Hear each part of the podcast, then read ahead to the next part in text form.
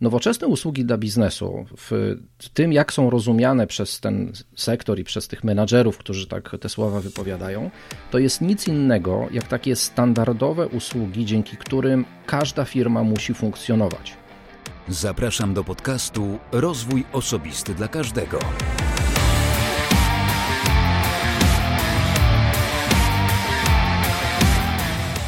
Zapraszam do wysłuchania 69. odcinka podcastu Rozwój Osobisty dla Każdego. Wojtek nagrywa ten podcast dla wszystkich osób, które są zainteresowane świadomym i efektywnym rozwojem osobistym. Serdecznie polecam wysłuchanie. Przemek Jurgiel-Żyła z podcastu Premedytacje. Dzięki Przemku za nagranie zapowiedzi do tego podcastu. W ostatnim odcinku gościem podcastu była Justyna Kopeć, która opowiadała o biznesie online i stojącymi za nimi markami osobistymi. Jeśli jeszcze nie miałeś okazji go posłuchać, to gorąco zapraszam. Zapewne słuchasz tego podcastu dzięki zainstalowanej, dedykowanej aplikacji lub Spotify. Jeśli jednak trafiłeś tutaj przypadkiem przez udostępniony link i słuchasz na stronie www, nie mając doświadczenia z podcastami, to proponuję zainstalowanie na swoim telefonie dowolnej aplikacji do słuchania podcastów i słuchania kiedykolwiek chcesz, gdziekolwiek chcesz i tak jak chcesz. Wystarczy, że w sklepie z programami dla telefonów z jabłkiem to będzie App Store, a dla telefonów z Androidem Google Play. Wystarczy, że wpiszesz w pole wyszukiwania słowo podcast i wybierzesz jedną z polecanych tam aplikacji. Będzie to zapewne Castbox, albo Overcast, albo Pocketcast, albo Player FM, czy też wiele, wiele innych. Wystarczy, że jedną z nich zainstalujesz i zaczniesz wyszukiwać podcasty, które Ciebie będą interesowały. Wtedy, wierz mi, dopiero zacznie się słuchanie. A kiedy już się wkręcisz w słuchanie podcastów, to zapraszam też do zapisania się na newsletter na stronie www.najlepszepolskiepodcasty.pl, gdzie co sobotę grupa podcasterów poleca sprawdzone polskie podcasty o bardzo różnej tematyce. Naprawdę warto. Zapraszam też do subskrybowania i obserwowania tego podcastu w aplikacji, której używasz do słuchania podcastu, a jeśli widzisz wartość w udostępnianych przeze mnie treściach, to będzie mi niezmiernie miło, jeśli podzielisz się tym podcastem choćby z jedną osobą. Z góry Ci za to bardzo dziękuję. Dziękuję także swoim patronom. Wielokrotnie mówiłem i pisałem o tym, jak ważne jest dla mnie wsparcie, które otrzymuję od patronów. Dzisiaj szybko powiem Ci, co w zamian za to otrzymują patroni, a co można też przeczytać w opisach poszczególnych progów. Patroni otrzymują z wyprzedzeniem informacje o planowanych tematach najbliższych odcinków podcastu. Mogą proponować gości lub tematy, o których chcieliby posłuchać. Mogą także zadawać pytania, które podczas nagrania zadaję gościom. Otrzymują też podsumowanie tego, co wydarzyło się w ostatnim czasie w podcaście oraz jakby tego wszystkiego, co dotyczy procesu nagrywania, tworzenia podcastu, wyszukiwania gości i pewnie też problemów, które się po drodze pojawiają. Mamy też możliwość porozmawiania ze sobą oraz jesteśmy bez mała w stałym kontakcie poprzez narzędzia do komunikacji. Jeżeli więc jesteś zainteresowany realnym wkładem w rozwój podcastu, chcesz uczestniczyć w procesie jego tworzenia, poznać to, co dzieje się za kulisami, to serdecznie do tego zapraszam. Wystarczy wejść na stronę patronite.pl łamany przez RODK i wybrać dogodny dla siebie próg wsparcia. Zanim przejdę do rozmowy z moim dzisiejszym gościem, to chcę powiedzieć o jeszcze jednej ważnej dla mnie rzeczy. Jako, że podcast ma się o rozwoju, to i jego prowadzący, czyli ja, powinien stale się rozwijać, co też mozolnie czynię. Wreszcie przełamałem się i wróciłem do słuchania książek. Dzięki temu w ostatnie dwa weekendy przesłuchałem aż, bo dla mnie to aż pięć tytułów. A że z każdej książki staram się wynieść jak najwięcej wartościowych rzeczy dla siebie, to ostatnio koncentruję się na pracy w skupieniu, pracy głębokiej. Doszedłem, słuchajcie, do takiego momentu, że otwierając kolejną kartę przeglądarki, musiałem się chwilę zastanowić, po co to zrobiłem. Nie wystarczało mi wyciszenie powiadomień w telefonie, nie wystarczało zablokowanie feeda na Facebooku. Dlatego od kilku dni podejmuję kolejne kroki, żeby praca przebiegała sprawnie i w skupieniu. A jeśli chcecie trochę więcej dowiedzieć się o co chodzi i dlaczego to robię, to zapraszam na stronę poradnikowo.com, gdzie po kilku sekundach wyskoczy okienko, w którym zostaw proszę swój adres mailowy. Nie częściej niż raz w tygodniu napiszę do Ciebie krótką wiadomość. Kończąc ten wyjątkowo długi wstęp, zapraszam do wysłuchania rozmowy, w której moim gościem był Wiktor Doktor. A rozmawiam z nim o biznesie, a konkretniej o usługach dla biznesu. Nie tylko wielkiego biznesu, dużych przedsiębiorstw, ale także o mikro i średnich biznesach. Jak i które elementy biznesu warto pozostawić w firmie, a które i dlaczego delegować poza nią, to są właśnie tematy, o których m.in. rozmawialiśmy w tym odcinku z Wiktorem. Wiktor ma wieloletnie doświadczenie w tych obszarach i jest też podcasterem, który w swoich podcastach przybliża rynek centrów usług wspólnych i BSS. A o co chodzi? Dowiesz się z tego odcinka. Miłego słuchania. E, Wiktor Doktor, jestem prezesem Fundacji Pro Progressio, ale też i spółki Pro Progressio. To są dwa różne byty, które zajmują się, mówiąc najprościej w świecie, rozwojem nowoczesnych usług dla biznesu, które kryją się w Polsce pod takim trzyliterowym skrótem BSS. Mhm. W Polsce się kryją pod skrótem e, chyba jeszcze CSW, tak bym powiedział, bo BSS to skrót niepolskojęzyczny, jakbyś go rozminął. Wojtku, powiem Ci, że tych skrótów akurat sektor, którym ja się zajmuję, to ma tyle, że moglibyśmy spokojnie napisać kolejną Brytanikę, ale rzeczywiście w języku polskim e, najszybciej znajdziemy sobie taką nazwę jak CUW, czyli Centra Usług Wspólnych. E, w przypadku tych anglojęzycznie brzmiących skrótów, to za słowem, za skrótem BSS stoi Business Support Services, które są też e, znane jako Modern Business Services, więc tu możemy sobie kolejny skrót stworzyć. Mhm. A kiedy mówimy o tym, że te usługi nie są świadczone wewnętrznie do korporacji, czyli w ramach struktur centrów usług wspólnych, tylko na zewnątrz, czyli w modelu outsourcingowym, no to pojawia się kolejny skrót, jakim jest BPO, czyli Business Process Outsourcing. Super. Za chwilę będziemy sobie o tym rozmawiać, bo ja mam e, swój obraz tego i nawet pytanie od e, jednego z patronów. Mm, ale powiedz mi jeszcze, co jest Twoją pasją, bo o to zawsze pytam swoich gości. Powiem tak, e, i pewnie nie będę tu bardzo oryginalny, dlatego że moja praca jest moją pasją. Mm, jakkolwiek strasznie to może zabrzmieć dla co po niektórych ludzi, ale rzeczywiście tak jest, bo ja w roku 2012 stwierdziłem, że nie będę więcej pracował dla korporacji i wymyśliłem sobie to, co robię w tej chwili. I mówiąc wymyśliłem, rzeczywiście e, jest to taka organizacja, której ciężko znaleźć drugą, do której można byłoby porównać to, co my w tej chwili robimy. Także ja się temu całkowicie poświęciłem od początku do końca, ale mam też kilka oczywiście innych, niekoniecznie związanych z pracą koników, może tak to bardziej bym określił. Mhm. E, lubię gotować. E, mało tego, ja z zawodu mhm. jestem w ogóle kucharzem, kończyłem technikum gastronomiczne, także e, to jest wyuczona praktyka wręcz. A oprócz tego gram na perkusji, totalnie amatorsko, mhm. także to, to nie jest, nie jestem muzykiem, absolutnie się nie, nawet nie chcę porównywać z jakimikolwiek fachowcami w tym obszarze, ale to akurat chodziło za mną od dziecka, a kilka lat temu na 40 urodziny od żony dostałem perkusję no i stoi u mnie w salonie i przychodzi do mnie nauczyciel raz na tydzień i sobie gramy w, na tych garach, co pewnie słychać w całej możliwej okolicy. Więc e, z takich pasji, nazwijmy to niezawodowych, to wrzuciłbym do tego koszyka to gotowanie i e, walenie w gary, ale już bardziej muzyczne.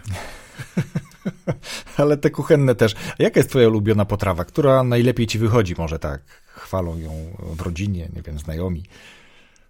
Wiesz co, powiem ci tak. E, generalnie potrawy co do zasady mi wychodzą, bo to nie jest jakby wielka sztuka e, gotować. Ja myślę, że tutaj wiele ludzi ma obawy, czy im wyjdzie, czy nie wyjdzie, a to po prostu trzeba stanąć przy kuchni i swoje zrobić. E, myślę, że w tej chwili całkiem dobrze wychodzi mi sushi którego mhm. nauczyłem się robić raptem ze 3, może 4 lata temu. E, a kiedyś podchodziłem do tego jak do jeża, bo stwierdziłem, że to się nie da ani ryżu ugotować, ani odpowiednio przygotować wszystkich mm, rzeczy. Natomiast e, z takich gotowanych rzeczy, no to lubię robić burgery. No proszę. Burgerów nie robiłem, mm, ale sushi tak, na to dałem się już namówić. E, amatorskie zawijanie sushi w glony. Myślałem, że e, powiesz pomidorowa. Powiem ci, że ja bardzo rzadko jem zupy. E, jak okay. głównie spotykamy się z moimi rodzicami, to tam zupy królują i rzeczywiście tego mi bardzo brakuje, ale w domu, tu gdzie mieszkam ze swoją rodziną, to zupy są od święta. Mhm. Okej, okay, super. Zejdźmy teraz z zup, a wejdźmy na Twoją e, pasję, tą, którą uruchomiłeś po wybraniu swojej własnej drogi, po odejściu od e, pracy u kogoś no, w korporacjach, nazwijmy to. Ja podkreślam, że ja jestem takim korposzczurkiem cały czas od ponad 20 lat. Mm, I jak można narzekać na korporacje, y, tak też można je za wiele rzeczy y, gdzieś tam doceniać. I ja jestem raz po jednej, raz po drugiej stronie, ale myślę, że częściej nawet doceniam mm, to, że, że pracuję w korporacjach. Mm, ale dobrze, BSS, y, w jednym z odcinków próbowałeś wyjaśnić, rozwinąć swojego podcastu, bo widzisz, tego nie powiedzieliśmy jeszcze, że prowadzisz podcasty. W jednym ze swoich odcinków próbowałeś rozwinąć czy wytłumaczyć tak naprawdę słuchaczom, którzy być może nie znają, a myślę, że wiele osób nie zna generalnie e, tego, co to jest BSS czy Centra Usług Wspólnych. E, jakbyś teraz powiedział trochę więcej o tym, czym BSS zajmuje się, bo Centra Usług Wspólnych, wsparcie biznesu nowoczesne, wiesz, to można sobie powoli budować taki obraz, ale co to tak do końca jest? Na polski język, na taki prosty język, jakbyś przełożył. Powiem Ci, że bardzo się cieszę, że zadajesz takie pytanie i to jest, e, może dam takie słowo wstępu, że dlaczego ja w ogóle zająłem się tym, co robię i dlaczego przełożyłem też to na podcast, o którym ty wspomniałeś. Zresztą do podcastu ty mnie zaraziłeś, to, to nie będę tutaj tego ukrywał, bo e, ja wcześniej uwielbiałem słuchać podcasty i mm, e, akurat twój podcast był jednym z tych, który dosyć blisko serca noszę. E, aż w końcu się sam przełamałem, żeby wejść na falę eteru i, i od czasu do czasu coś tam od siebie powiedzieć. No i tak jak zacząłem, to tak to kontynuuję. Ale odpowiadając na Twoje pytanie, w Polsce sektor nowoczesnych usług dla biznesu, bo tak on jest e, powszechnie nazywany, rozwija się od ponad 20 lat. No i mm, to jest takie wielkie słowo, no bo czymże są nowoczesne usługi dla biznesu? Jest to hasło, które y, moja mhm. subiektywna ocena całej tej sytuacji jest taka, wymyślili sobie menadżerowie z tejże branży, którzy czasami y, używając wielu niezrozumiałych słów dla y, ogólnego odbiorcy, wrzucają te hasła zarówno do mediów, y, w swoich broszurach firmowych, na swoje strony internetowe itd., tak itd. Tak Więc y, jest to hasło, które nam towarzyszy na co dzień. Możemy sobie znaleźć je w dziennikach, w internetach, na, czy, właśnie na wspomnianych stronach internetowych, no bo to tak fajnie brzmi. To są takie wielkie słowa, I y, czasami mhm. my, jako ludzie, mamy taką naturę, że jak czegoś nie rozumiemy, to kiwamy głowami, żeby nie wyjść na tych, co nie rozumieją, y, ale przytakujemy na, naszym rozmówcom, że, że wszystko jest dla nas bardzo jasne. Więc ja dam taką tak. bardzo prostą definicję. Nowoczesne usługi dla biznesu, w tym jak są rozumiane przez ten sektor i przez tych menadżerów, którzy tak te słowa wypowiadają, to jest nic innego jak takie mhm. standardowe usługi, dzięki którym każda firma musi funkcjonować. Czyli usługi finansowo-księgowe, kadrowo-płacowe, obsługa klienta, kwestie mm, zaplecza informatycznego, a nawet wchodzące już w obszar mm, badawczo-rozwojowy. Większość firm, niezależnie od profilu, czym my się zajmujemy, na tych funkcjach musi polegać. Każda firma musi mieć księgowość, każda firma zatrudnia pracowników. To, że my ich zatrudniamy w modelu zdalnym, stacjonarnym, na umowę zlecenie, dzieło, to nie ma znaczenia, bo to wszystko rodzi za sobą cały szereg procesów, które trzeba realizować. No i jak sobie złożymy to wszystko do kupy, i jeszcze popatrzymy na świat wielkich korporacji, które mają dziesiątki, setki, tysiące podwykonawców, partnerów, pracowników itd., tak itd., tak to nagle się okazuje, że tych procesów jest całe mnóstwo. No jeżeli jest ich całe mnóstwo, no to w pewnym momencie firmy dochodzą do takiego wniosku, że albo oddamy je komuś na zewnątrz, czyli pójdziemy w model outsourcingowy i wtedy działa cała ta branża pod hasłem właśnie BPO, czyli Business Process Outsourcing. Znajdujemy sobie rzetelnego partnera, który za nas będzie wykonywał rzeczy, którymi my się do tej pory zajmowaliśmy.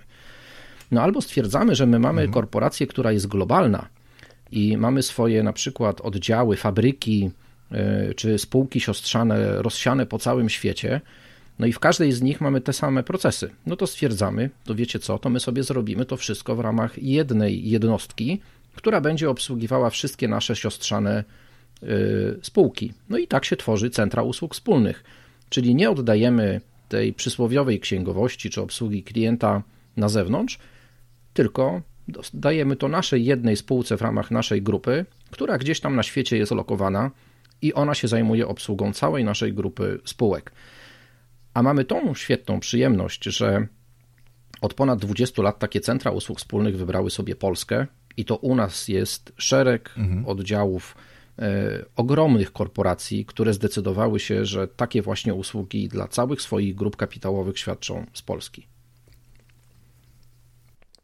Bo to, co powiedziałeś, ten model mm, outsourcowania, to jest faktycznie bardziej zrozumiały. I o ile można wybrać model, że zatrudniamy na przykład księgowe i one są u nas w firmie, u nas w kosztach, na naszym tak zwanym payrollu, mm, Możemy też zdecydować, że wyprowadzamy to na zewnątrz, bo to nie jest naszym, e, jak to się mówi, korowym biznesem, więc jakby możemy to zlecić jakiejś firmie, e, kancelarii e, księgowej, czy, czy jakkolwiek sobie to nazwiemy.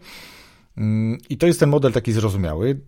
Możemy teraz i też bardzo chyba popularny jest outsourcowanie usług IT. Nie musimy wtedy mieć całego zespołu deweloperów i jakby problemu, bo to często jest problemem rozliczania ich ze swojej pracy.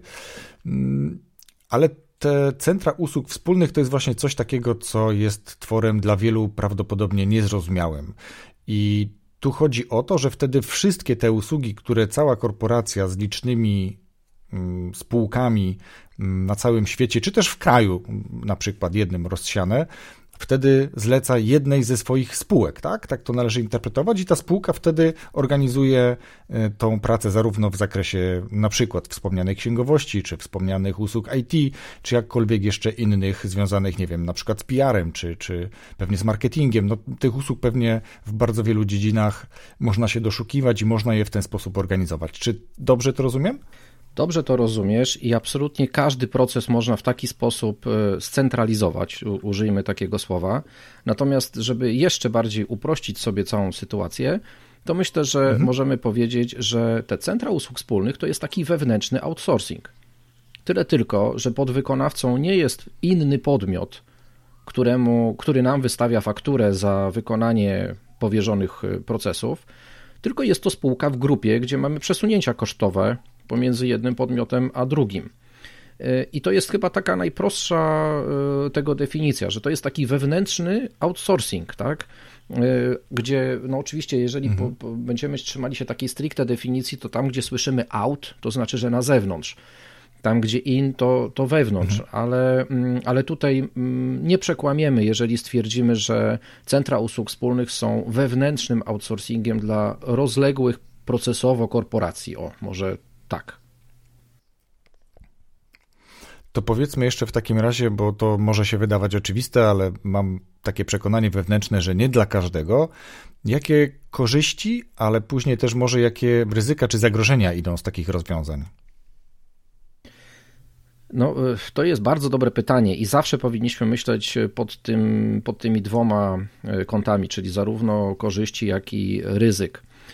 No korzyści są takie, albo inaczej, dlaczego w ogóle firmy myślą o tych centrach usług mhm. wspólnych, czy też o wchodzeniu w model outsourcingowy? No, przede wszystkim mówi się o tym, że patrzy się kosztowo. I nie jest to żadne odkrywanie Ameryki, tak po prostu jest. Mimo tego, że wielokrotnie słyszymy, że mm, powodem na wyjście w outsourcing wcale nie są koszty, tylko jest poszukiwanie lepszych kompetencji, mm, sprawności funkcjonowania danej organizacji itd., tak itd., tak w czym jest dużo prawdy. Ale ja akurat nie lubię do końca owijania w złote sreberka, że tak powiem, jeżeli można w ogóle powiedzieć o złotych sreberkach, wszystkiego, czym my są się takie, zajmujemy. Są takie. I jednym z głównych tematów wchodzenia w outsourcing jednak nadal są koszty. Więc y, ludzie, którzy na samej górze korporacji rozdają pieniążki, no to przyglądają się, co tak naprawdę ich najwięcej kosztuje i co nie jest jeszcze strategiczne dla biznesu. Tutaj wcześniej wspomniałeś o core biznesie. Tak, generalnie każda korporacja powinna rozumieć swój core biznes. Pytanie, czy każda go rozumie. Natomiast jeżeli mhm. ktoś już ma to zdefiniowane, to wszystko, co nie jest core biznesem, można spokojnie oddać w outsourcing albo scentralizować, jeżeli ktoś ma rozległą strukturę. No i teraz te korzyści czy, y, czy, czy ryzyka, jakie z tym się wiążą. Ja bym na pole korzyści dał po pierwsze to, że rzeczywiście można zaoszczędzić i można taniej zrealizować procesy, które w danym momencie znacznie więcej nas kosztują. Dwa, Drugą korzyścią jest to, że jeżeli już myślimy tak na poważnie o outsourcingu albo o centralizacji usług, to na ogół myślimy o takim partnerze albo takiej lokalizacji, gdzie my jednak nie tylko zyskamy kosztowo, ale zyskamy też jakościowo. No więc tutaj mhm. ten element jakościowy jest bardzo istotny i wielokrotnie ja mam akurat do czynienia z nowymi inwestorami, którzy do Polski przychodzą i zastanawiają się, czy tutaj otworzyć swoje centrum usług wspólnych no to pytania o kompetencje pracowników, o znajomość języków obcych, o znajomość konkretnego oprogramowania i tak dalej, i tak dalej, to są normalne pytania, które się zadaje na samym początku, wręcz w ogóle rozmów, kiedy bierze się pod mhm. uwagę daną lokalizację na, na to, żeby w niej postawić swoje centrum usług wspólnych, czy też znaleźć partnera outsourcingowego. Więc ten dostęp do wiedzy, dostęp do jakości yy, jest absolutnie istotny. Yy, I wielokrotnie jest tak, że na przykład firma posiada swoją centralę od kilkudziesięciu lat gdzieś tam w środku Stanów Zjednoczonych, e, w starych budynkach, ze starymi łączami internetowymi, na, nie, nie jest w ogóle zautomatyzowana yy, i działa metodą papierkową, tak to nazwijmy, a tutaj nagle przychodzi sobie do takiego kraju nad Wisłą, i stawia w przeciągu 6-7 miesięcy centrum, które do góry nogami wywraca w ogóle obsługę procesu, bo jest wszystko w pełni zautomatyzowane. E, obsługa wszystkich możliwych partnerów z całego świata multijęzyczna jest wprowadzona i tak dalej, i tak dalej. Także korzyści z tego, że można coś zrobić szybciej, taniej, mm, z, oparte jeszcze na kompetentnych y, y, pracownikach, którzy mają w tym doświadczenie, bo to jest bardzo ważna rzecz, że mm, w tej chwili już w roku 2020, kiedy mówimy o centrach typu BPO, SSC, to nie mówimy o świeżutkich nowych tworach My mówimy o branży, która ma blisko ćwierć wieku doświadczenia, więc my mamy ludzi, którzy w tym się wręcz wychowali i urośli. Menadżerowie dokładnie wiedzą, z jakimi problemami można się zetknąć, znają procesy optymalizacyjne, wiedzą, jak szybko e, dany proces wdrażać w modelu outsourcingowym i tak dalej, i tak. Więc to są ewidentnie takie in plus. No ale co może być minusem? No minusem mhm. jest to, że mm, decydując się na model outsourcingowy, tutaj konkretnie to hasło, czyli nie, nie model centrum usług wspólnych, jest to, że możemy się pozbyć pewnego swojego know-how.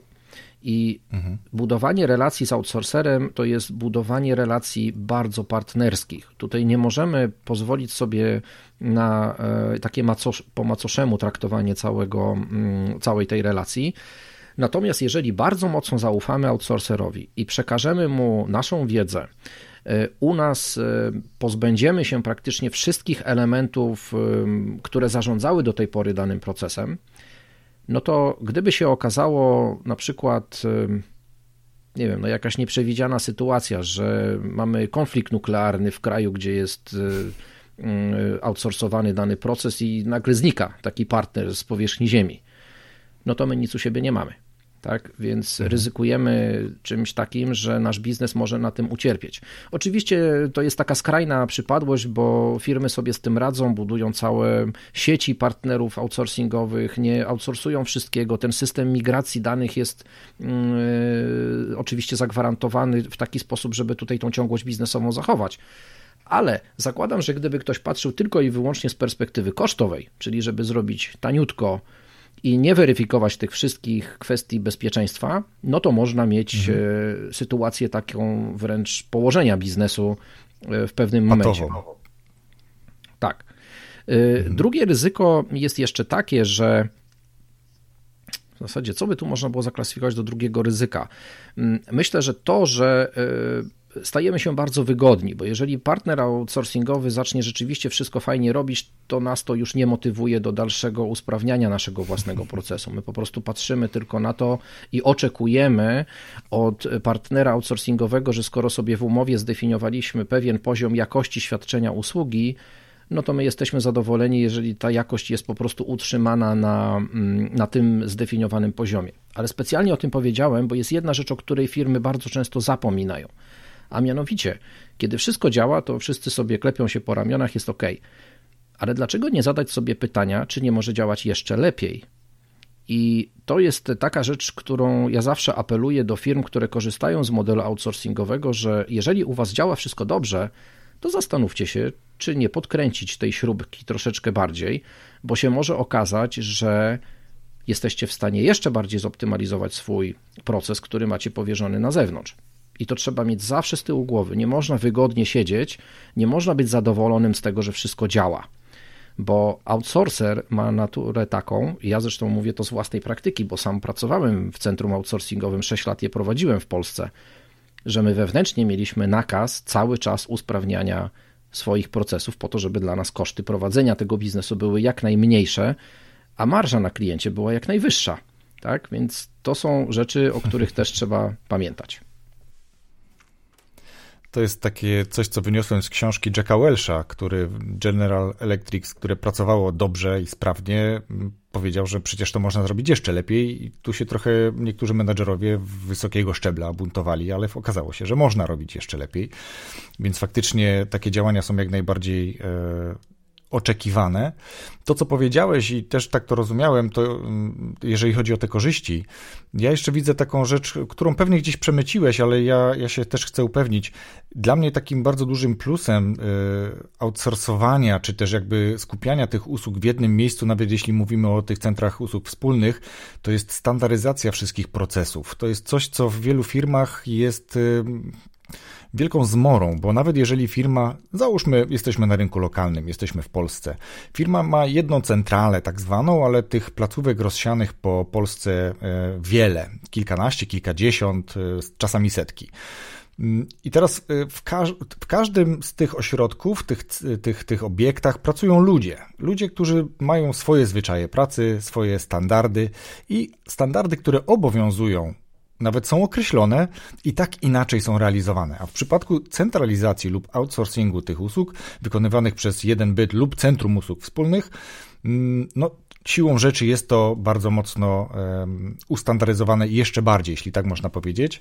I faktycznie centralizacja usług, czyli koncentrowanie e, w bardzo często w znacznie mniejszych zespołach. To jest ta oczywista oszczędność, no bo to znowu wykonują ludzie i nawet jeżeli mówimy o tym, że w każdej firmie, w której ja pracowałem, to są e, korporacje, no powiedzmy, na nasz rynek e, całkiem duże, na rynek światowy małe lub umiarkowane, ale pewnie wszędzie dałoby się wprowadzić jeszcze optymalizację w zakresie e, świadczenia pewnych usług wewnętrznych, nawet jeśli miałyby to być właśnie usługi wewnętrzne.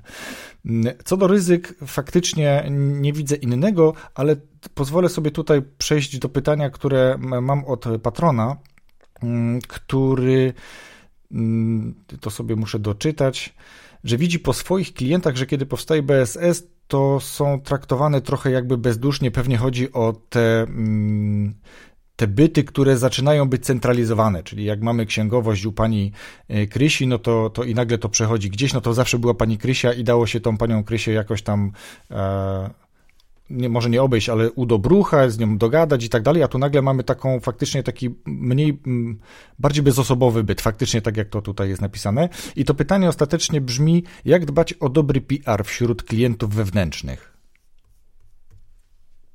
Hmm bardzo dobre i ciekawe pytanie. E, natomiast e, odniosę się jeszcze, zanim odpowiem na to pytanie, do tego, co powiedziałeś, czyli tej standaryzacji. Mm, mhm. Absolutnie tak. E, rzeczywiście współpraca z outsourcerem, który nagle jest w stanie zebrać w jednym miejscu procesy z kilku różnych źródeł pochodzących z jednej korporacji, czy też w Centrum Usług Wspólnych, które nagle zbiera to z różnych fabryk, tak to nazwijmy, czy tam zakładów, czy, czy biur mhm. należących do jednej korporacji, powoduje, że można się tutaj temu ba znacznie bardziej bliżej przyjrzeć zunifikować te wszystkie e, procesy, które są w środku i mało tego, są takie przykłady, że po e, pewnej standaryzacji, która następuje na poziomie Centrum Usług Wspólnych albo na poziomie outsourcera, one są potem odwzorowywane w pozostałych działach w korporacji, z którą się współpracuje.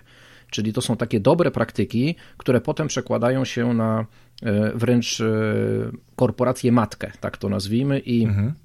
I tam się zmienia trochę poziom myślenia i, i, sposób myślenia, jak można podchodzić do realizacji niektórych procesów. Tutaj książka, o której wspomniałeś, e, Winning, bo pewnie to miałeś na myśli, tak, absolutnie o tym traktuje i, i tam jest kilka idealnych przykładów pokazujące, że, że tędy droga tak? I że nie można spocząć na laurach, tylko zawsze można coś poprawić, zawsze można coś polepszyć.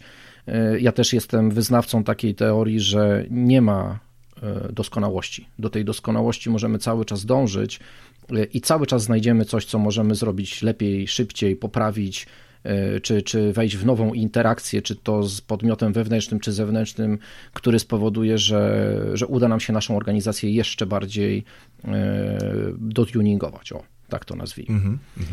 No i teraz, jak tu odpowiedzieć dobrze na to Twoje pytanie, o tym pijarze takim? Myślę, że to jest tak, że partner zewnętrzny, e, nieważne czy jest to outsourcer, czyli firma pod innym brandem, która dla nas pracuje, czy jest to centrum usług wspólnych, które korporacja zdecydowała się zbudować na rzecz wykonywania własnych obowiązków, od pierwszego dnia powinien być traktowany jako członek zespołu. E, bo jeżeli tak będzie to robione, jeżeli od pierwszego dnia będziemy pokazywali, że to nie jest spychologia, że zrzucamy do Was procesy, którymi nie jesteśmy w stanie się zająć, albo które nas kosztują za drogo, albo mamy w nich bałagan, tylko traktujemy Was jako stały takie oczko w łańcuchu naszym, gdzie e, wszyscy musimy razem działać, żeby to, to wszystko po prostu działało, to od, przy takiej relacji od samego początku jesteśmy w stanie mm, użyjmy, użyję tutaj takiej e, korporacyjnej korpomowy, dowozić to, co mamy dowieść mhm. na sam koniec w prawidłowy sposób. Natomiast jeżeli my od samego początku będziemy traktowali to właśnie jako psychologię, to ja powiem od razu szczerze, że taki outsourcing czy taka centralizacja usług się nie uda. To się po prostu nie uda i to jest szkoda przepalania i energii, i pieniędzy, e, żeby w taki sposób podchodzić do biznesu. E, mało tego, e, jak ja pracowałem właśnie w firmie outsourcingowej, e, takiej typowej, to tam od samego początku wszystkie karty były kładzione na stół. Owszem, mamy relację komercyjną, ile to kosztuje, ale jeżeli to ma wszystko działać, to gramy w otwarte karty. Tak, tutaj nikt się nie może zabarykadować, bo jeżeli tak zrobimy, to zawsze będą niedomówienia pewne, zawsze będzie szukanie winnego i nie będzie tego dążenia do mm, realizacji wspólnego celu. A, a, w przypadku relacji Centrum Usług Wspólnych czy modelu BPO, ten cel jest jeden.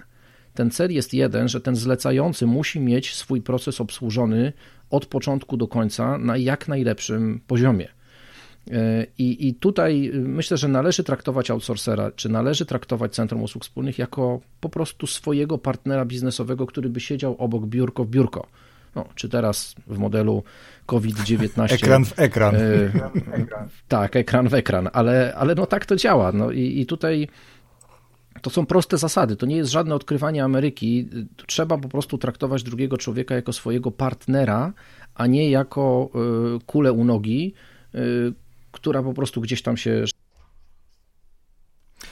ja tak też chciałbym powiedzieć, że mam wrażenie po tym, bo my już okazję mieliśmy razem e, rozmawiać i nawet nazwijmy to współpracować e, w pewnym momencie, ale ja też mam wrażenie, że dla poprawy jakości albo dla zapewnienia jakości tych usług wspólnych, e, żeby ci, którzy te usługi wykonują w ramach BSS czy właśnie centrów usług wspólnych, oni też są dodatkowo motywowani, na przykład chociażby takim wydarzeniem, które odbyło się na początku tego roku w Poznaniu, BSS Forum, gdzie wybieraliście, jeśli dobrze rozumiem, właśnie takich najlepszych, najbardziej docenianych, nie wiem czy dobrze powiem, podwykonawców, czy tych, którzy właśnie świadczą te usługi dla outsourcingu czy usług wspólnych. No BSS Forum to jest rzeczywiście event. Paradoksalnie to był jedyny event tej branży w tym roku i może się okazać tak, że będzie jedynym, bo, bo tu nie wiadomo, czy nam otworzą się możliwości realizacji e, eventów biznesowych. Ale oczywiście takich eventów jest znacznie więcej i robi je kilka znakomitych organizacji, zarówno w Polsce, jak i za granicą. Tutaj to wydarzenie, o którym Ty wspomniałeś, rzeczywiście ma na celu jakby dwie rzeczy. Jedna to jest czysta wymiana wiedzy, i ta branża, e, branża usług dla biznesu charakteryzuje się tym, że non-stop wymienia się wiedzą. Tutaj nie ma jakby barier komunikacyjnych albo jakiejś bojaźni o konkurencyjność, dlatego że 80% tego sektora to są właśnie centra usług wspólnych i one dbają o swoje własne korporacje, więc dzielenie się dobrymi praktykami, dostęp do wiedzy, jak należy postępować z konkretnym procesem, z konkretnym zagadnieniem, jest na porządku dziennym, więc celem wydarzenia, jakim jest BSS Forum, jest właśnie umożliwienie dzielenia się tą wiedzą i dostęp do najlepszych możliwych praktyków y, rynkowych. Nieważne, czy mówimy tutaj o praktykach związanych z obsługą klienta, z zarządzaniem czasem, z regulacjami prawnymi, y, czy nawet z zarządzaniem y, powierzchniami biurowymi, na których te, te, te firmy się znajdują. Już nie mówiąc nic o o kwestiach kompetencji e, rozwoju osobistego menadżera i tutaj ogromny Wojtek ukłon w Twoją stronę, bo to akurat Ty wziąłeś na, na swoje barki poprowadzenie tej części konferencji. No ale sam dobrze wiesz, że miałeś pełną salę. No to co tutaj dużo gadać? To tu się ludzi nie ściąga na siłę na wydarzenie, bo oni po prostu sami przychodzą, bo tej wiedzy potrzebują. To są korporacje, które pracują z dziesiątkami, setkami, tysiącami pracowników i muszą wiedzieć, jak sobie radzić w różnych sytuacjach i, i rozwijać się sami jako menadżerowie, ale też i swoje zespoły. Więc mhm. to, to, to jest y, normalna rzecz I, i, ja się cieszę, że to, to wydarzenie, które my organizowaliśmy już po raz czwarty, ono po raz czwarty było pełne. Ja na końcu miałem więcej ludzi niż na początku.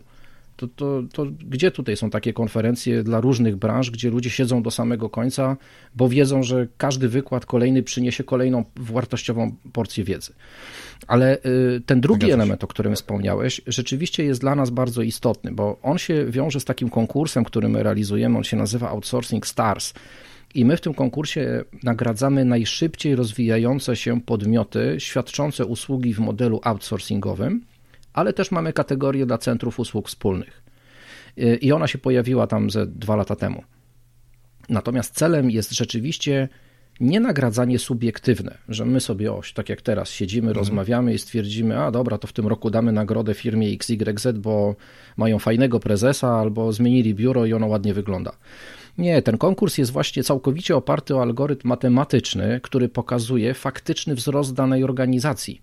Więc wystarczy wziąć udział w tym konkursie. On jest darmowy. Tutaj nie, nie trzeba za niego płacić, tak jak za większość konkursów biznesowych, które mamy w naszym kraju. Wystarczy się zgłosić i może się okazać, że na czymś, tle całej swojej mówi. konkurencji. Tak.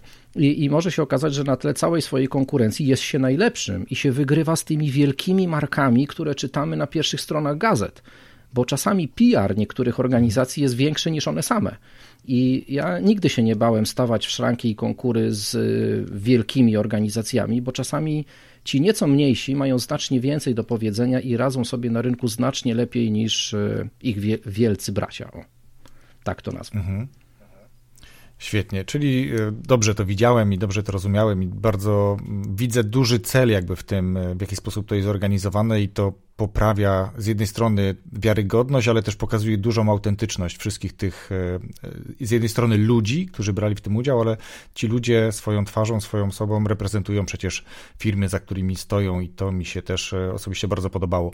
Mm, wiesz co, rozmawiamy o, o tych usługach, mm, ja to coraz lepiej rozumiem, to, to bardzo Ci za to dziękuję, ale rozmawiamy w kontekście dużych organizacji, dużych korporacji, mm, a ja chciałbym zapytać, czy jeśli tak, to w jaki sposób i jakie firmy, od jakiej wielkości, nazwijmy to tak, mogą zacząć korzystać z takich usług, dlatego że tych y, mik, może nie mikro, ale tych średnich przedsiębiorstw w naszym kraju i chyba generalnie e, na świecie czy w Europie jest najwięcej.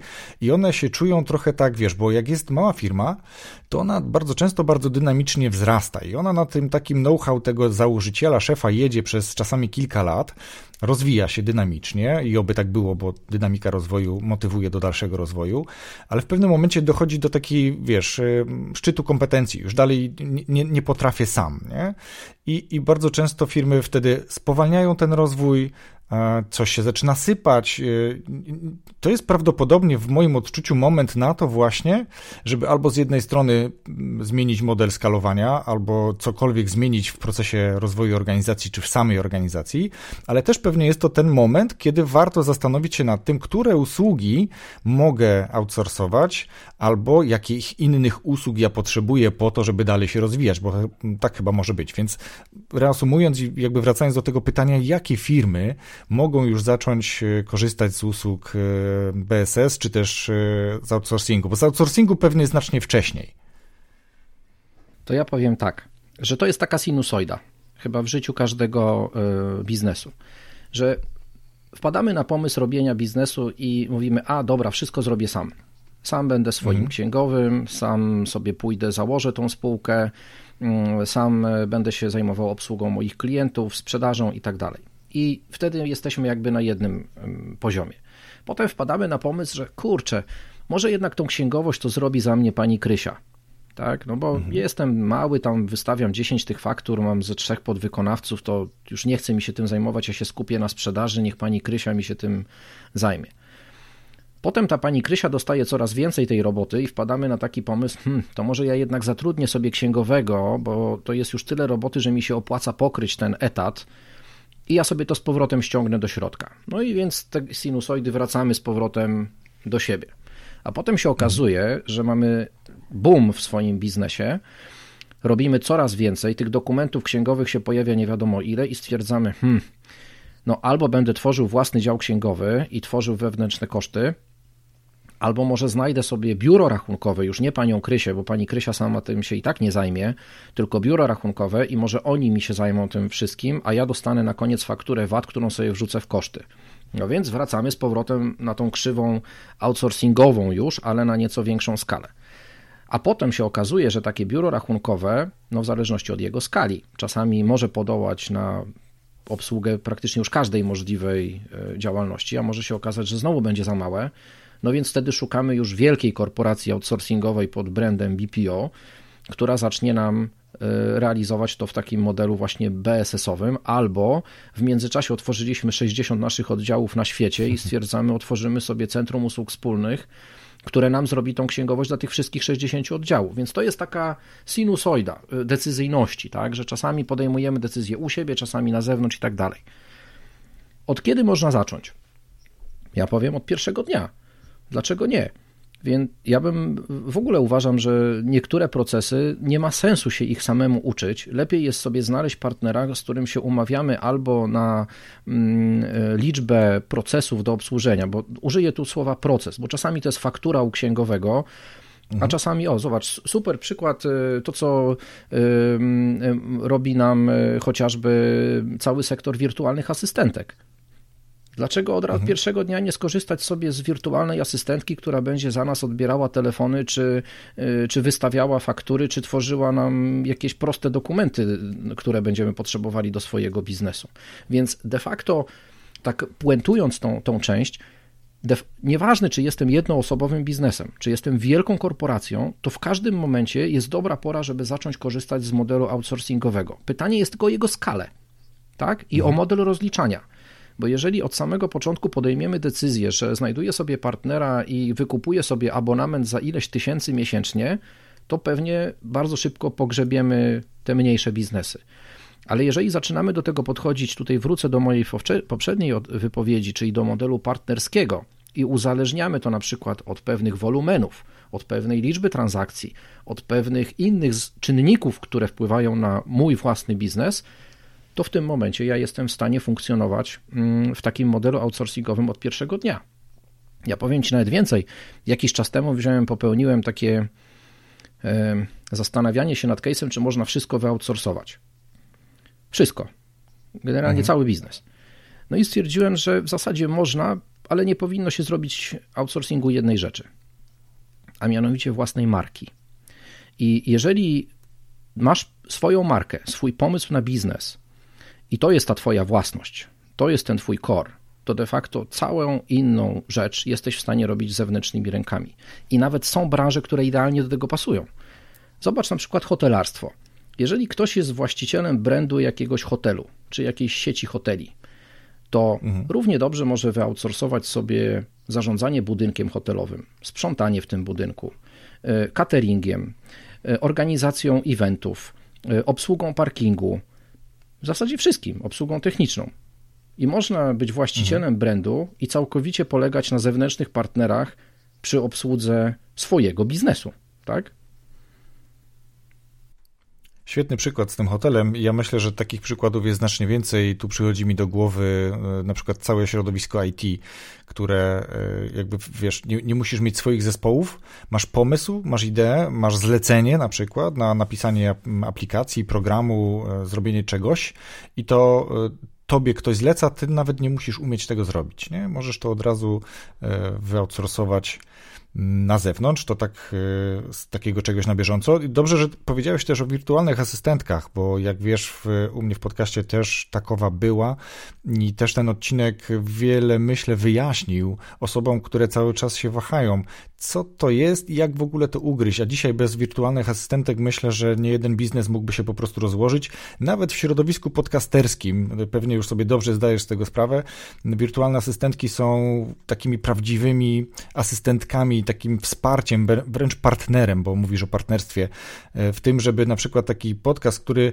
co z tego, że on nie zarabia, ale jakby odciąża się tego mm, nazwijmy to twórcę, producenta, gospodarza podcastu, właśnie, nie wiem, odciąża się z niego promowanie tego podcastu w social mediach, czy przygotowanie grafik, czy, czy, czy na przykład umawianie spotkań, nagrań i tak dalej, i tak dalej, bo już z tym też się spotkałem, że ktoś w imieniu gospodarza podcastu kontaktuje się ze mną, żeby to spotkanie umówić, więc to jest właśnie też taki w takich mikro, nawet nie biznesach, no bo podcast to nie jest biznes, tak, ale jest to jakby zbiór pewnych procesów, które zachodzą w ramach tego podcastu, no i to też już tutaj działa. Tak to mogę chyba spuentować. To tutaj się zgodzę, absolutnie mówisz o Karolinie Brzuchalskiej, ja uwielbiam jej podcast, powiem szczerze. Jak wypuściła swoją pierwszą książkę, to też ją od razu kupiłem i przeczytałem. E, ciągle się zabieram do zakupienia tej drugiej i e, tylko dlatego tego nie robię, bo po prostu czytam w tej chwili trzy inne książki, więc nie chcę mieć czwartej oczekującej. E, ale tak, ona jest idealnym przykładem tego, w jaki sposób można pomagać innym firmom i, i można to robić w praktycznie super naturalny, szybki, sprawny sposób i a do tego dziewczyna widać, że robi to z mega pasją. A właśnie tacy powinni być outsourcerzy. Nieważne, czy jednoosobowi, czy już jako korporacje. To są ludzie, którzy powinni działać z pasją i z pełnym zrozumieniem tego, co robią ich klienci. I mhm. jeżeli tak się pracuje, to można naprawdę góry przenosić i realizować e, niesamowite rzeczy. Odnośnie tego przykładu, co podałeś z podcastami, e, kiedyś miałem okazję parę lat temu słuchać takiego podcastu jednego z Australijczyka, który właśnie robił wideo kursy outsourcingu. Mhm. No i chłopak jest e, z Australii, znaczy nie wiem, czy jeszcze to robi, ale wtedy to robił i jego robota skupiała się tylko na tym, że on nagrywał materiał. Ale tłumaczenie na język hiszpański, bo on to realizował jeszcze dla hiszpańskojęzycznego świata, robił mu chłopak z Hiszpanii, a składał mu to wszystko chłopak z New Delhi. Więc y, on, jak kończył swój materiał y, nagrywając Sydney, później puszczał przez świat, przez te Indie i Hiszpanię i na następny dzień rano miał złożony materiał nie dość, że przetłumaczony, to jeszcze poskładany idealnie. I to jest, tak. Y, to, to jest też coś niesamowitego, że ten świat outsourcingu jest taki globalny że tu wcale nie musimy tego realizować z ludźmi z tego samego miasta, tylko w ogóle z drugą częścią świata. No, ja się pierwszy raz spotkałem w sumie nie pierwszy raz, bo już o tym trochę słyszałem, ale też yy, myślę, że ci, którzy czytali 4-godzinny tydzień e, pracy, gdzie Tim Ferris już jakby mówił o tych wirtualnych asystentkach i o tym, czy asystentach generalnie, czy wirtualnej asyście już bezosobowo, to też jakby zwraca uwagę na to, żeby nie zawsze patrzeć na cenę, etc., etc. I Karolina świetnie to mm, też opowiedziała w podcaście i w ogóle jakby propuje, propaguje mm, wirtualne asystentki, wirtualnych project managerów, Sama jest mentorką generalnie, tak? Więc jakby też wspiera całe to środowisko, ma swój zespół. Dobra, ale wiesz co, bo y, powiedzieliśmy już troszkę też o książkach, o książce Karoliny. Tutaj mm, ja chętnie podlinkuję ją po raz kolejny. Ja mówiłem o Jacku Welshu y, i Welshu? Well, Jack Welsh, tak, Jack Welsh i książce Winning. Jeszcze nie przeczytałem, nie przeczytałem drugiej książki, którą z żoną napisał, Pytania bodajże tam e, tytuł. Mm, ciekawi mnie, bo też jesteś człowiekiem, który bardzo dużo czyta. Jakie książki poleciłbyś słuchaczom podcastu ze swojej strony?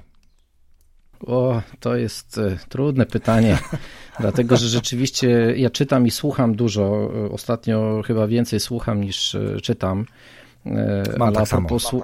ale a propos słuchania, to wróciłem wręcz do podstaw, bo zacząłem słuchać Napoleona Hilla i uważam, że mhm. mimo tego, że to jest autor, który ma, jego dzieła powstały kilkadziesiąt lat temu, to są nadal na czasie i więc jeżeli ktoś chce mhm. sobie wrócić do podstaw zarządzania, to, to myślę, że y, literatura Napoleona Hilla jest absolutnie dobra. No moja biblioteczka jest tu spora, ja nawet trochę przekręcę mój komputer, żebyś ty sobie zobaczył i mhm. rzeczy, które ja polecam, to skończyłem dosłownie tydzień temu książkę, która jest. Filozofia Kaizen. Kaizen. Mhm. Filozofia Kaizen doktora Roberta Maurera. Mm, to jest pozycja, no Kaizen to wiadomo, wszystko się robi małymi kroczkami, tak? Czyli trzeba zacząć po małemu, mhm. żeby osiągnąć wielkie sukcesy. I ta książka jest taka mała. Ona mhm. ma, to, to jest dosłownie pozycja na dwa wieczory, a e, tyle daje dobrych hintów, że można sobie praktycznie od następnego dnia zacząć wdrażać je w życie. Także ja zawsze rekomenduję też, zacznijmy od czegoś małego, zanim zabierzemy się za coś wielkiego. Więc jeżeli tą książkę mam świeżo w pamięci w głowie, więc polecam absolutnie Robert Maurer, Filozofia Kaizen. Mhm. Natomiast e, no mam trochę więcej tych pozycji, ale to musielibyśmy chyba drugi odcinek zrobić, żeby sobie przejść przez tą całą bibliotekę. Ale wiesz co, ja, ja planuję taki zrobić tylko o książkach, głównie koncentrować się wtedy na, na, książkach, które polecili goście podcastu. No kto wie, może to dobry pomysł, żeby zrobić to w duecie. Ty mówisz, że teraz wróciłeś do, do podstaw, wróciłeś do jakby więcej słuchasz niż czytasz. Ja też z uwagi na to, że jestem w domu i w domu są wszyscy teraz, więc jakby czytanie stricte jest trochę, wiesz, trudniejsze, a trudniejsze dla dlatego że to, co teraz czytam, to jest y, praca głęboka, więc to też wiele wyjaśnia, dlaczego, e, dlaczego słucham, a nie czytam, no bo nie byłbym w stanie się koncentrować, czyli nie byłoby tej e, wysokiej koncentracji, o której piszą, pisze autor książki Cal Newport. E, więc to, to, to jest fajne, że teraz można wiele książek słuchać, aczkolwiek ja nie ukrywam, że ja jestem miłośnikiem książki jako takiej, wiesz, poczuć ją w ręce, widzieć postęp y, przewracanych stron i czuć tą książkę, to jest coś, co zdecydowanie będę wybierał, ale jestem w stanie się dostosować i korzystać zarówno z e-booków, jak i audiobooków po to, żeby gdzieś zgłębiać wiedzę i doświadczenia innych i to jest niesamowite w rozwoju osobistym. Jakkolwiek ktoś może nie lubić nazwy rozwój osobisty, to właśnie takie czytanie książek, właśnie taka rozmowa jak dzisiaj z tobą, to jest rzecz, która no, nie da się inaczej chyba powiedzieć, jak rozwój osobisty po prostu. Nauka, edukacja, doświadczanie. Dobra, bo przejąłem Ja mam e, stery... Wojtku, to ja tutaj wtrącę tylko jedno takie zdanie ze swojej Jasne. strony, że e, ja uważam, że na własny rozwój jest zawsze pora i zawsze czas. I, I jeżeli e, my ograniczymy nasze życie do siedzenia przed telewizorem i Netflixem, to na pewno na dobre nam to do końca nie wyjdzie. E, a ja odnośnie samego czytania i słuchania rzeczywiście działam na trzech frontach, bo jeden to są książki, nazwijmy to analogowe, tradycyjne i mhm. uwielbiam ten papier.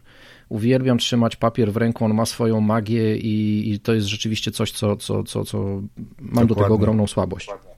Drugą rzecz to czytniki, bo też mam swojego Kindla, na którym mam mhm. załadowanych ileś książek i to tam właśnie między innymi skończyłem czytanie Winning e, Welsha, no a trzecia, no to audiobooki, tak? Tutaj ja akurat polecam, nie wiem, czy możemy zrobić taką kryptoreklamę, ale serwis Legimi.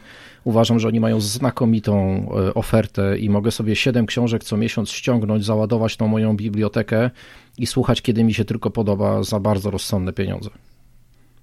Kiedyś testowałem. Najwyżej wytniesz. E, nie, nie, to jakby nie, wiesz, to dobre rzeczy, nieważne czy, wiesz, to, to ja właśnie czytałem dzisiaj taki post, y, który nasz zespół umieścił na LinkedInie. Nasz zespół, mówię o najlepszych polskich podcastach, bo taki projekt też, jak wiesz, kontynuujemy. Wiem, wiem, parę przesłuchałem. I tam dotyczy ten post reklamy, więc jakby jest reklama, za którą podcasterzy biorą pieniądze lub wymieniają się w barterze i taka sytuacja jest dopuszczalna i słuchacze jakby to też akceptują i, i, i rozumieją. A jest też reklama taka, która jakby nie jest stricte reklamą, no bo my polecamy teraz, przed chwilą poleciliśmy książki. No i ani ty, ani ja nic jakby z tego nie mamy, poza tym, że dzielimy się naszymi wrażeniami. Tak samo tutaj ty dzielisz się wrażeniami Legimi. Ja tą książkę, którą słucham teraz, jestem na etapie testowania Empik Go i, i, i tego, że Empik z racji na COVID też dał jakieś tam y, ograniczone, ale, ale darmowe dostępy do, do, do wielu zasobów i warto z tego korzystać. Jakkolwiek y, lubimy lub nie lubimy formę e-booków czy audiobooków, jeżeli jest jakiś e, możliwy mm, kupon do zrealizowania, to sprawdźcie sami po prostu i zobaczcie, czy to jest coś, co wam, e, co wam pasuje. Dobra, Wiktor, mm, Poleciłeś świetną książkę. Zapewne książek polecisz więcej. Być może faktycznie pomyślimy o tym, żeby zrobić odcinek stricte o książkach, może nawet w większym gronie niż dwuosobowym. E, ale jakbyś teraz powiedział, gdzie cię namierzyć, jak z tobą na przykład porozmawiać, gdyby ktoś uznał, no tak, kurczę, oni faktycznie mają rację, może ja powinienem się temu przyjrzeć i, i tutaj facet mądrze gadał, to gdzie cię znajdzie najlepiej? No to e, znowu zacznę od czegoś, co pewnie nie będę oryginalny, bo to słyszę dosyć często w Twoich odcinkach, że można mnie znaleźć na LinkedInie.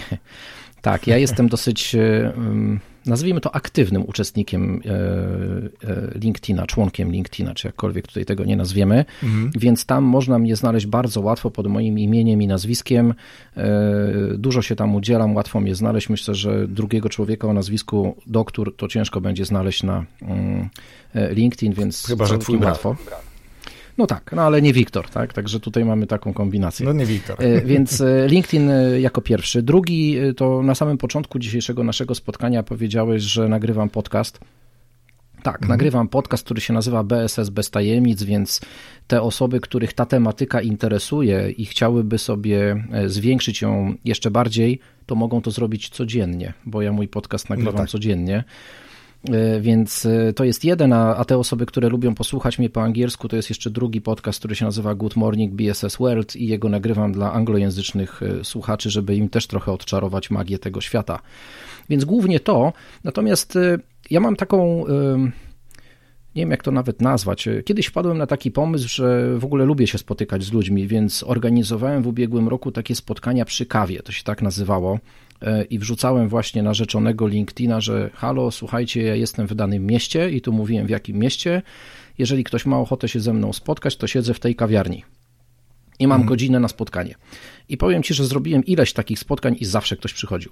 Także mhm. to, to było coś niesamowitego, że te spotkania łączyły ze sobą ludzi. Teraz nie mogę tego robić, bo siedzę w domu, ale zrobiłem takie coś w ubiegłym tygodniu na live na YouTubie, no i miałem 12 osób. Także pogadałem sobie do 12 ludzi, więc tak też można mnie znaleźć, ale absolutnie LinkedIn to jest numer jeden. Przez LinkedIna strasznie łatwo mnie złapać. Rozwój osobisty dla każdego.